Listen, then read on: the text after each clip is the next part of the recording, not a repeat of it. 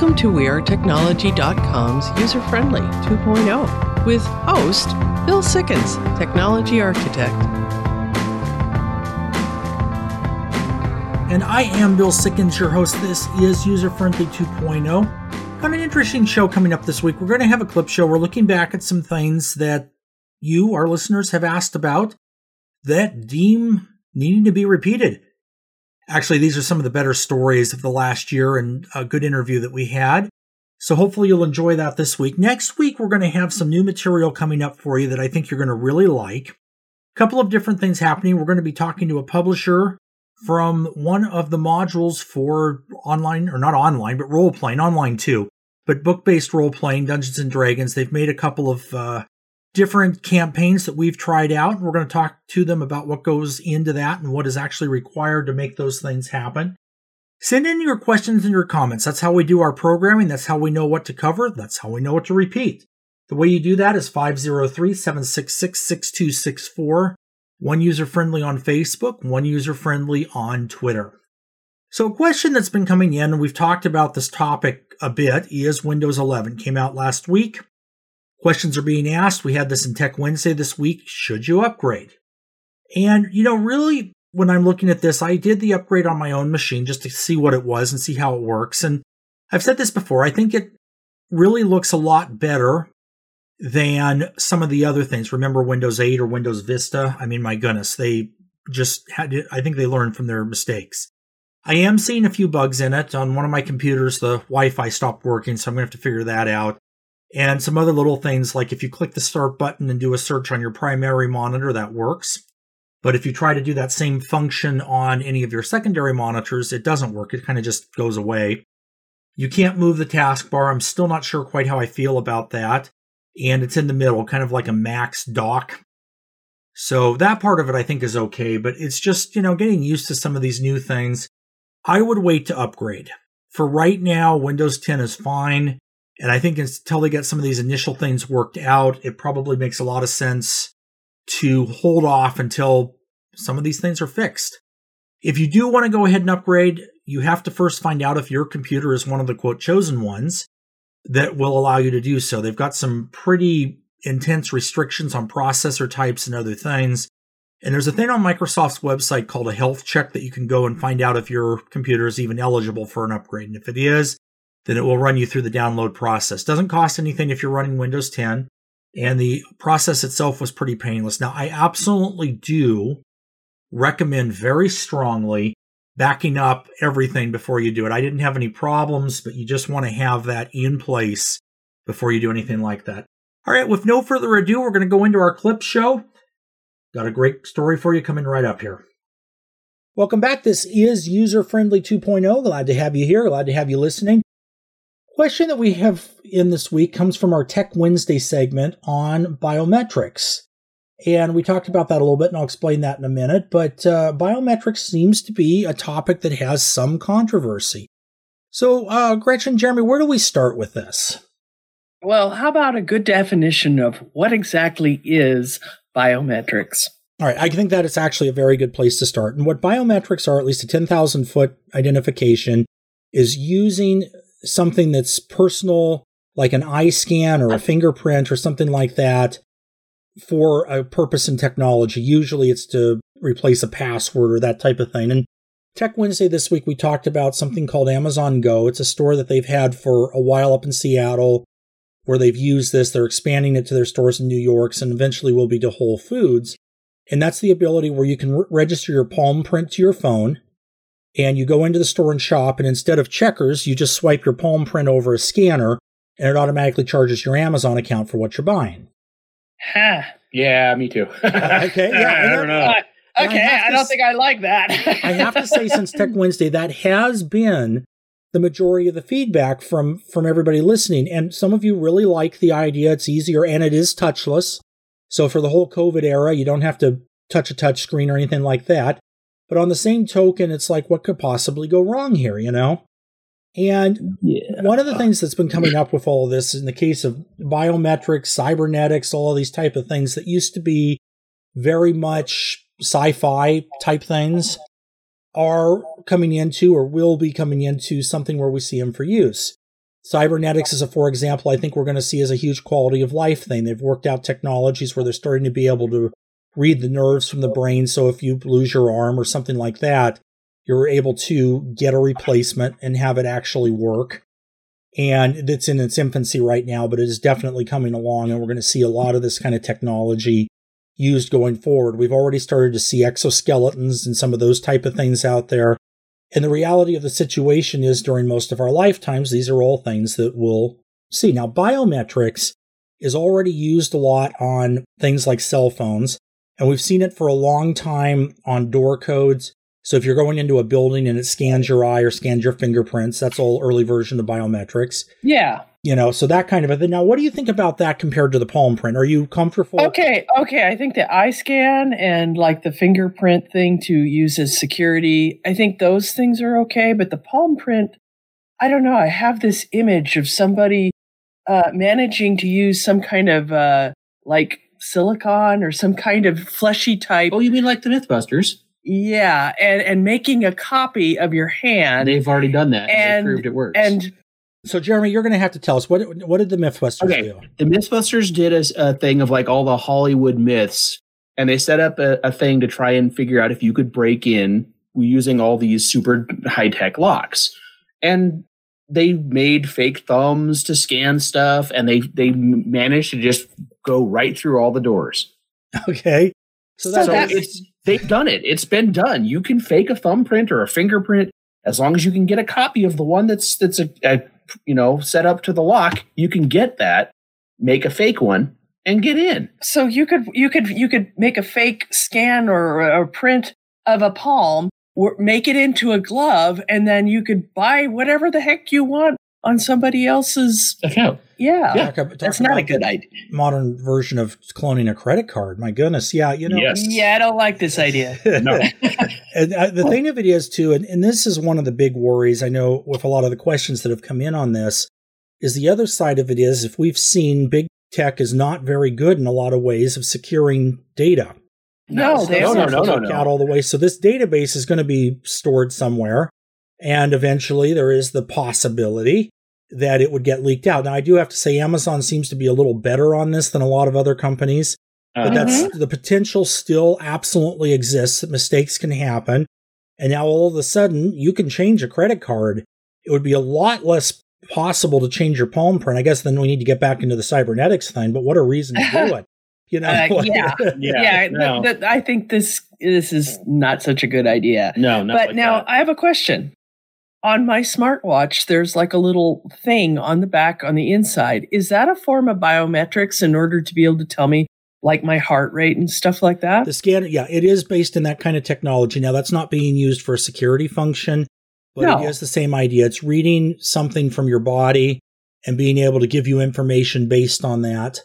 And uh, those kind of sensors are really coming along too. The next generation of iWatches, they're saying that it's going to have the ability to do things like blood pressure and blood sugar and some of these type of things just built into it. So all of that kind of stuff. And they, those type of instruments, I think, are a little bit different. For one thing, usually, check the user agreement, but usually they don't store your biometric information beyond being able to display it on the screen and maybe logging things that's personal. There are some that do um, send it to a system that if you want it to. Right, right. But you would opt into that. I know Fitbit does that and uh, some of the other ones, but you have the ability to turn it on and off and it defaults to off. So, you know, that type of thing is out there, but that you have a little bit more control over it. Now, I don't think with Amazon Go, from what, or at least with Whole Foods, what they're talking about is requiring that you would do this. You can still check out in the conventional way.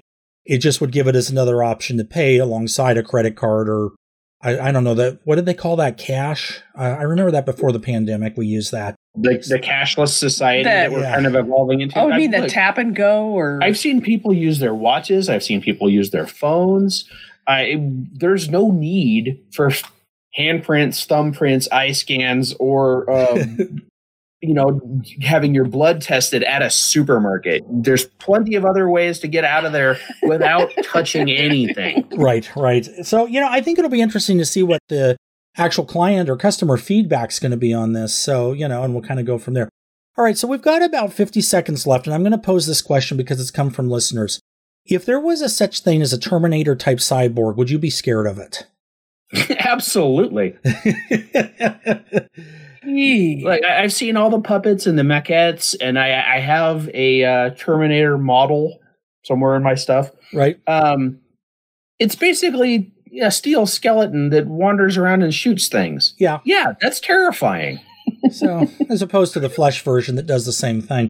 But, yeah. uh, you know, no, it's interesting. You know, we're going to have to see where this kind of stuff goes. And I think we're going to be seeing a lot more of this in the near future. Maybe not that, but certainly cybernetics are going to come into its own. This is User Friendly 2.0. We'll be back after the break.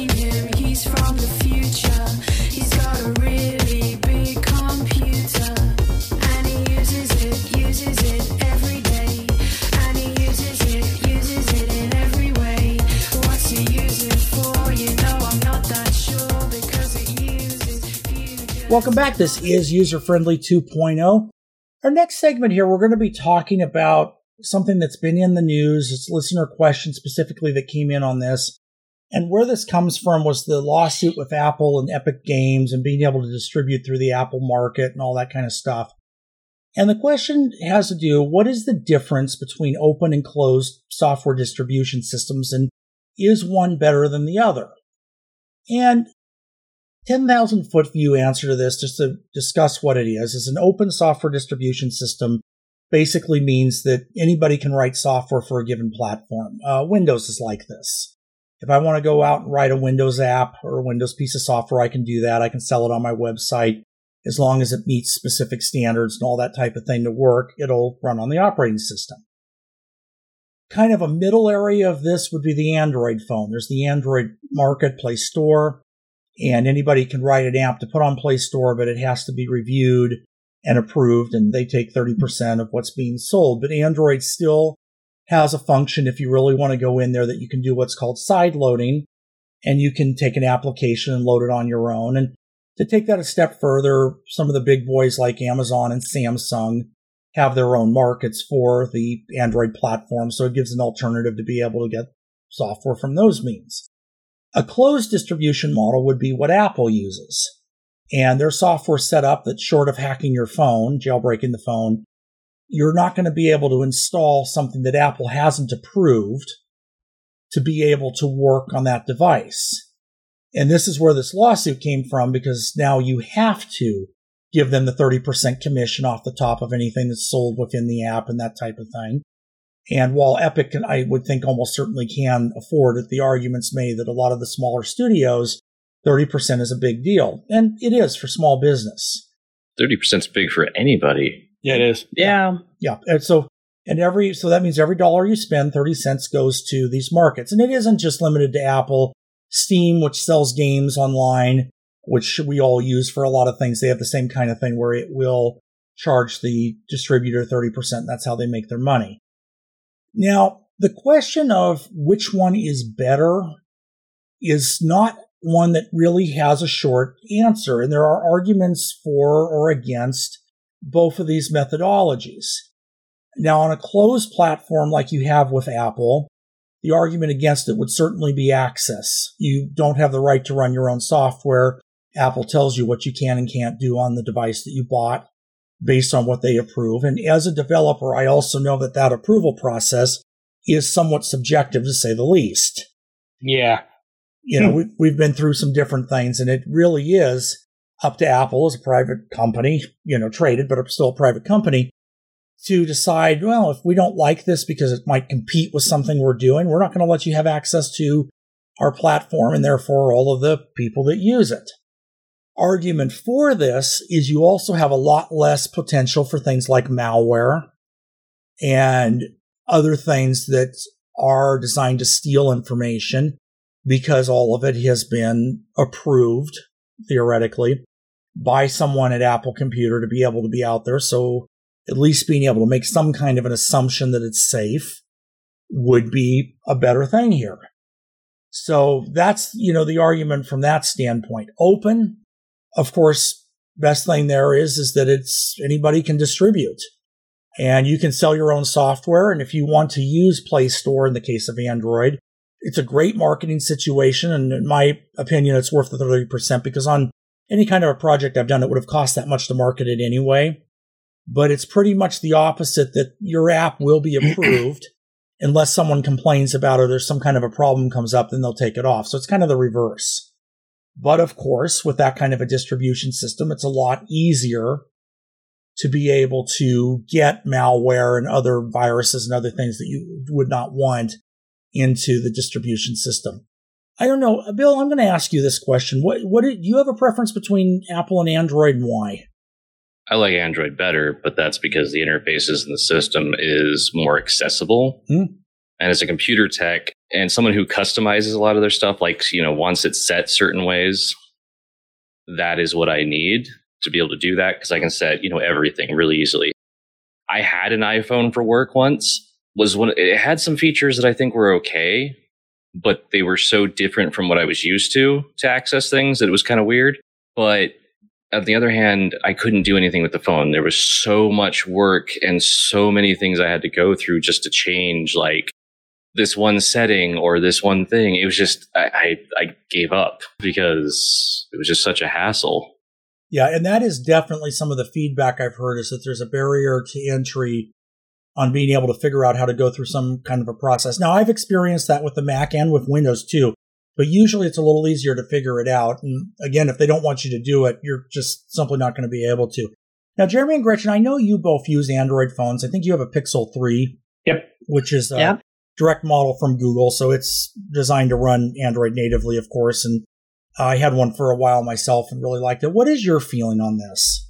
I really enjoy the Android system. Uh, the only thing I miss is the differentiation of, of settings between phones.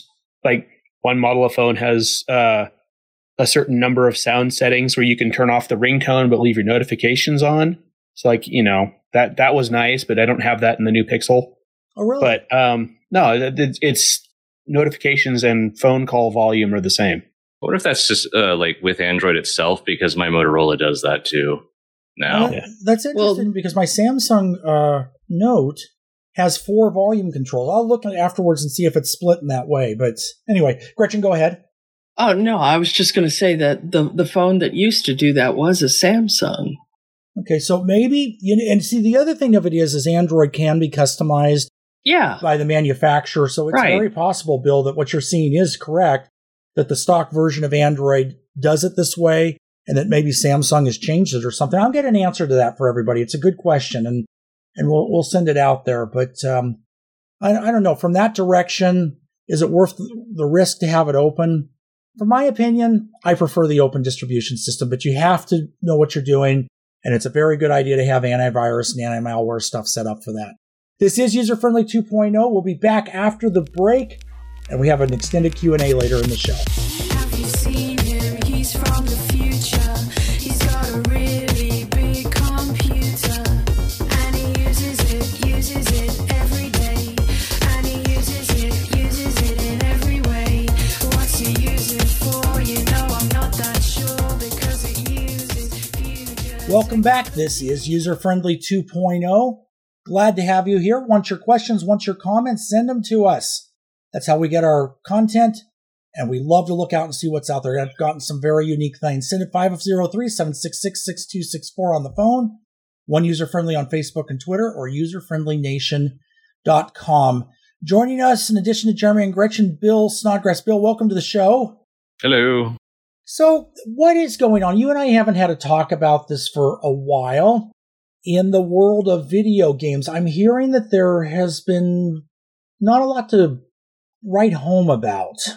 Yeah, it's there's been a lot because it's been a very good year due to the pandemic uh, for video game companies because as people went inside, they started playing more video games. In fact, uh, there's a lot of suggestion that here as we bridge into summer break for schools, you know, there's going to be some increase in you know the the stocks for these companies too. Um, so it's been a very good year, but it's also been a really weird year for video game companies. Um, a lot of turmoil and stuff. But you know, uh, as we're going to talk about in the news later, you know, there, there's a game console coming out that either just got completely overshadowed by everything else going on, and you know, the, it's just been kind of chaotic as far as video games go because there's a lot of companies that are having troubles, companies that certain problems that have been in, inherent in them from the top, like uh, I'm trying to think of uh, Blizzard stuff like that have become like way more apparent, where the company is the, the the parent companies and such are so detached from the company itself that it's like, are you really making games for anybody anymore? Yeah, it's- Yeah, I haven't heard much about Blizzard in a long while, you know? Yeah, Blizzard's Blizz- a good example. As a as a uh, World of Warcraft player myself, and I haven't been on in a long time, and it's like it's getting weird. It still is out there. It still works, but there haven't even been any real updates lately. Yeah, and then like on the other hand, you have some companies that their games, um, I guess MiHoYo uh, with their free to play games, which you know I'm not big on free to play because there's a lot of microtransactions. Mm-hmm. but there are a couple of games out there that are free to play that I don't mind saying are decent, like Genshin Impact or uh, uh, Digital Extremes uh, Warframe. Warframe's kind of had a really rough year itself as far as free to play. They just have not had very much update and content. I mean, there has been, but it's just been so bad.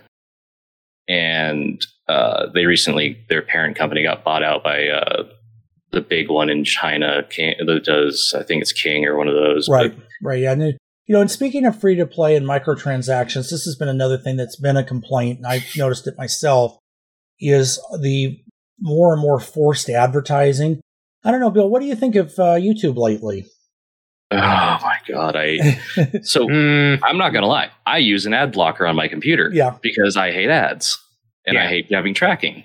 but My phone, on the other hand, it used to have two different ways. If I was on Wi-Fi, I would get a bunch of I would get ads. If I was on my own plan data, I would get like a couple. Like Mhm. it could tell. I don't know why it could. Hmm. But lately, like I've been running it on plan data because I've just been out and about and around all the time and you know having to wait and things so watching shows. You know, and they changed their their uh uh, terms of service for everything. So YouTube itself now will monetize things if it chooses to, even if you specifically state do not monetize. right. So they're going to put ads on stuff if you say don't put ads on it, even if you don't, you know, that's not your thing. So I, I've just lately it has been so obnoxious to the point where I have almost stopped watching certain videos because I remember watching like a 10 minute video and there were three ad breaks in a 10 minute video. that's I- sad. And and the, then the the viewer loses concentration. You can't follow stuff when you're constantly being interrupted. And you know, this is actually another big deal on it. On television, when you have an ad, it breaks. What it's doing on YouTube, it just randomly inserts it. So you might be right in the middle of a thought or something that's coming up, and it just literally stops, yeah. runs the ad, and then it picks up where it left off. And yeah, it does. See, I, I've noticed this too, where it's uh, it's kind of uh, to a point of not just being an inconvenience because there's an ad, but more being where it actually ruins the content exactly, that you're and the to view. experience. Oh, Yeah, yeah, no. I was watching a documentary part on something and it was like mid sentence and it was a weird translation. I'm suddenly like, okay, why is why did they change narrators?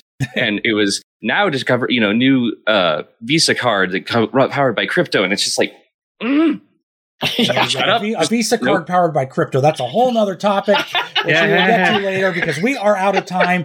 But let us know what you think about the ads. This is User Friendly 2.0. We'll be back after the break.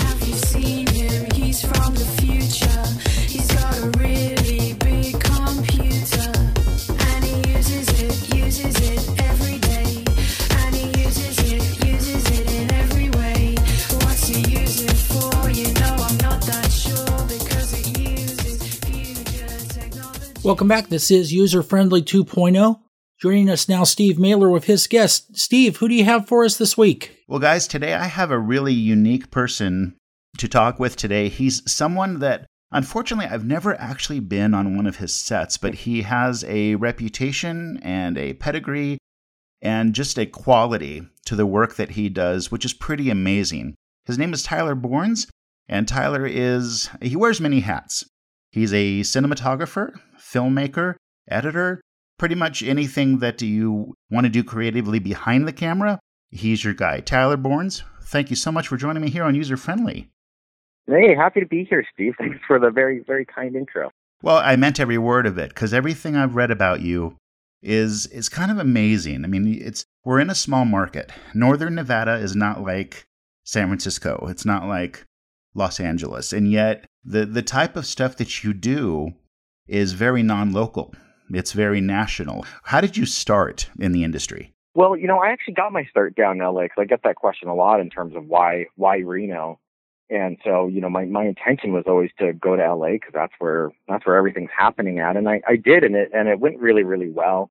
Um, and some of the experience from from the couple of years that I was down there, I still integrate into the the work I do today. But um, kind of through a series series of events, um, you know, I ended ended up back in back in Reno, and um, I kind of fell in love with the area and realized there was room for my skill set and for um, how my skill set skill set could work from not just being a freelance guy to actually being a full fledged uh, production company. And so, you know, when I saw that the area was great, there was a lot less competition in Reno. Yes. Um, I decided to, you know, kind of go after that and kind of, you know, just realter my my path a bit. Well, you've certainly done a bang up job of it. Now, you mentioned uh, coming to Reno. Are you from Reno? I am from, uh, well, I was originally born up in Canada, Oh, wow. um, so I am Canadian. Okay. Um, but I moved down to the States uh, at 10 years old, and I grew up down in Carson City, so just, okay. you know, 30 minutes out of Reno. Gotcha. Okay. All right. Real good. So, um, the some of the stuff that you did in L.A. uh, when you were when you were starting, it, I mean, I'm I'm not going to guess that you were a cinematographer right off the bat. You probably did other things that kind of led up to that. I, I I did anything and everything. that Anything and everything. that I could get my hands on. I, I my goal was to be a director, but it was like whatever could make me a better. I wanted to get experience in anything that could make me a better director. And in my mind, the the way I could be the best director possible was to be educated and have hands-on experience in all the jobs that would be, you know, working under and and with me, so that when I'm on set with them, I knew what I was asking of them. Is this a big ask? Is this a realistic ask? and just try to get a little bit more respect from people when you know, you know, you know enough about how their their work works. Well, that is definitely the right attitude. Now, something that I've read about you on Facebook is that you just celebrated a 10th anniversary for your production company here in Northern Nevada. I did, in fact, um, next month will be 11 years now. Well, oh, it's already. Oh my gosh. Okay, so the 10th year has already kind of gone by. It has. Well, I think the whole last year for everybody was a bit of a, Yeah. of a flash. Wow. Um, so something else that I've learned is you're an Emmy Award winner.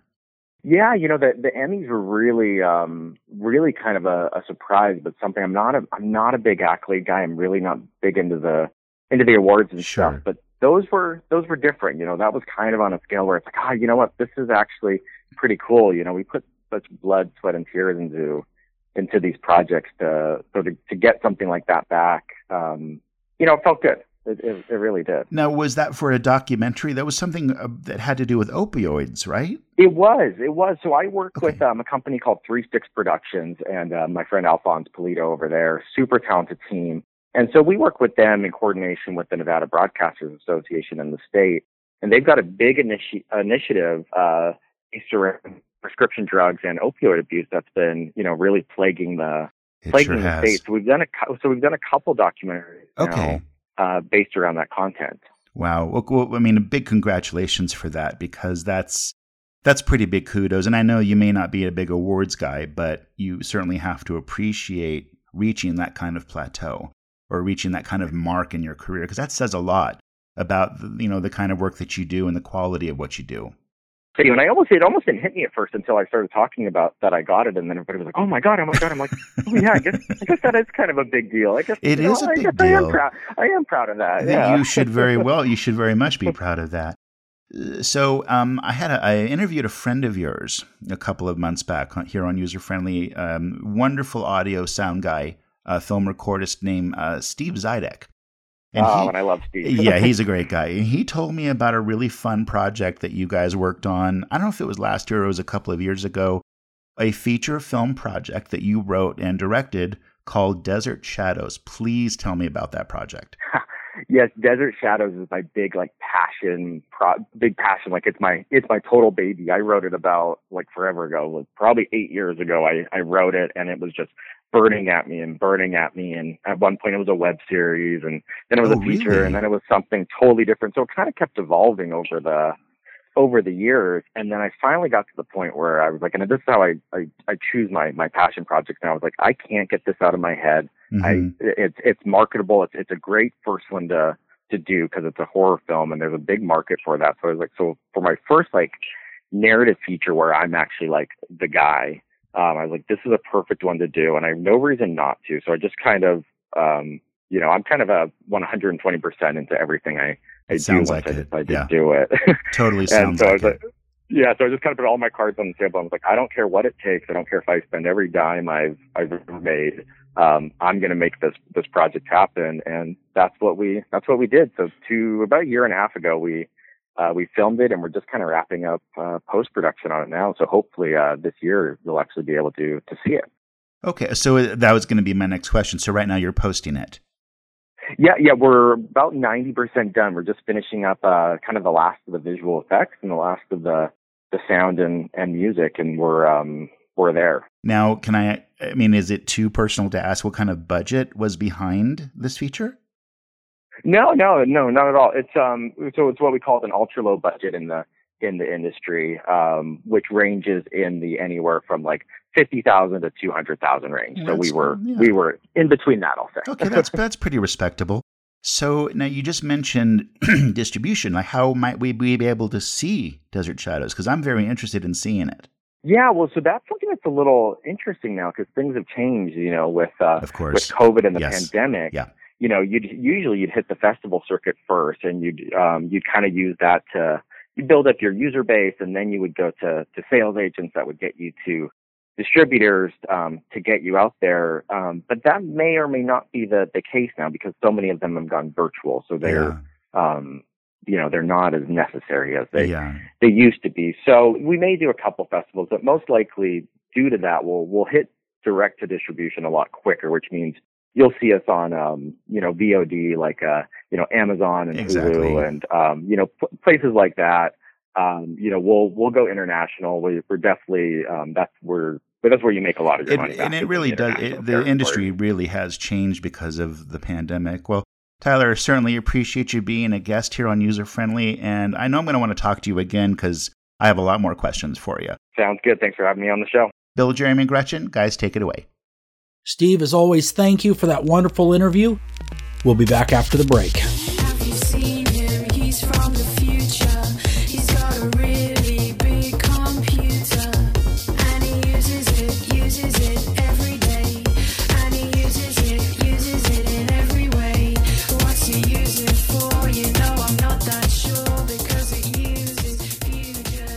Welcome back. This is user friendly. Great show this week, guys. We've been getting Yeah. so many questions in, and it's absolutely wonderful. Keep them coming because that's how we do a lot of our programming, and it's a lot of good information to know what everybody wants to find out.